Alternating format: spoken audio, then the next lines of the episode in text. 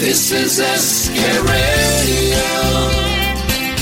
खाने खास विद संजीव कपूर।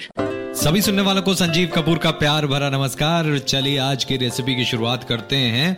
एक बहुत ही बढ़िया रेसिपी कायकरी स्टू जी हाँ ये जो स्टू है ये बहुत ही बढ़िया अपम के साथ में लगता है लेकिन सबसे पहले इसके इंग्रेडिएंट्स नोट कर लें। ये जो मिक्स वेजिटेबल्स टू है।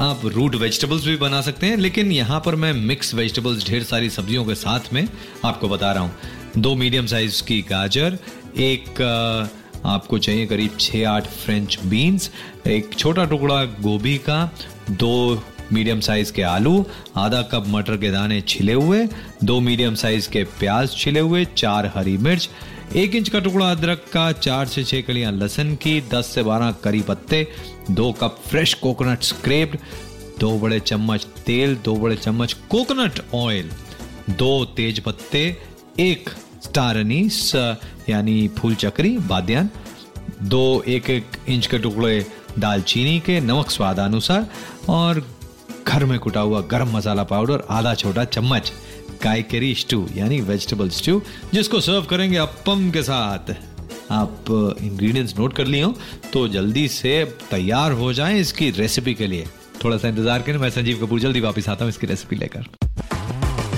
Like this Sochcast? Tune in for more with the cast app from the Google Play Store.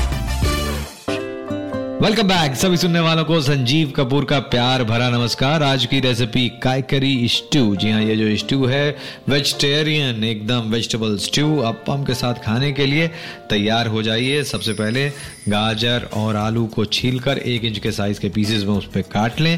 और जो बीन्स हैं, उसको भी बड़ा बड़ा मतलब करीब एक इंच के साइज़ में उसे काट लें थ्रेड करने के बाद। इसी तरह से कॉलीफ्लावर को भी छोटे छोटे टुकड़ों में काटें और इनको आप सोक कर लें थोड़ा सा गर्म पानी में नमक वाले में पंद्रह मिनट तक और फिर पानी निकाल के फेंक दें कॉलीफ्लावर में से। अब जो प्याज है, उसको छील लें और प्याज को स्लाइस कर लें या चॉप कर लें। और जी हाँ दोनों तरीके से अच्छा ही लगता है। जो हरी मिर्च है, उसकी डंडी निकालें और इसे भी आप स्लिट कर लें, लंबा काट लें। अदरक और लहसुन की फाइन पेस्ट तैयार करें और जो कोकोनट है स्क्रेप्ड कोकोनट उसको आप उसमें हल्का गुनगुना पानी डालें दो कप और इसे ग्राइंड करके, इसको स्क्वीज करके इसमें से कोकोनट मिल्क छान लें। अच्छा अब एक और काम करना है आपने। अब जो कोकोनट बच गया है, उसमें एक बार फिर एक कप पानी डालें, इसको चलाएँ मिक्सी में डाल के और फिर इसको मसलिन क्लॉथ में से स्क्वीज करके आप इसका कोकोनट मिल्क निकाल। लें पहला वाला जो कोकोनट मिल्क है, वो फ़र्स्ट एक्सट्रैक्ट और ये दूसरा वाला सेकंड एक्सट्रैक्ट चलिए, ये वाला थोड़ा पतला होगा, पहले वाला असली माल।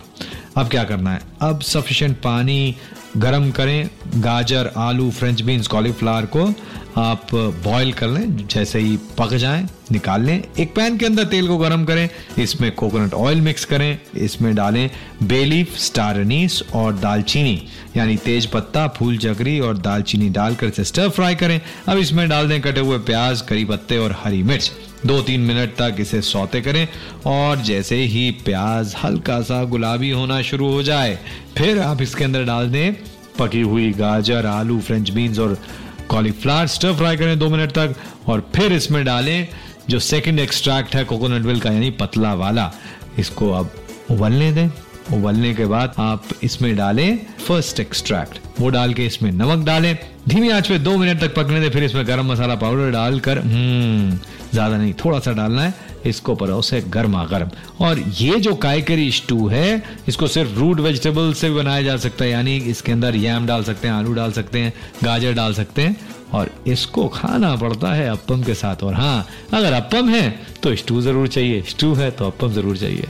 आज बस इतना ही। नमस्कार।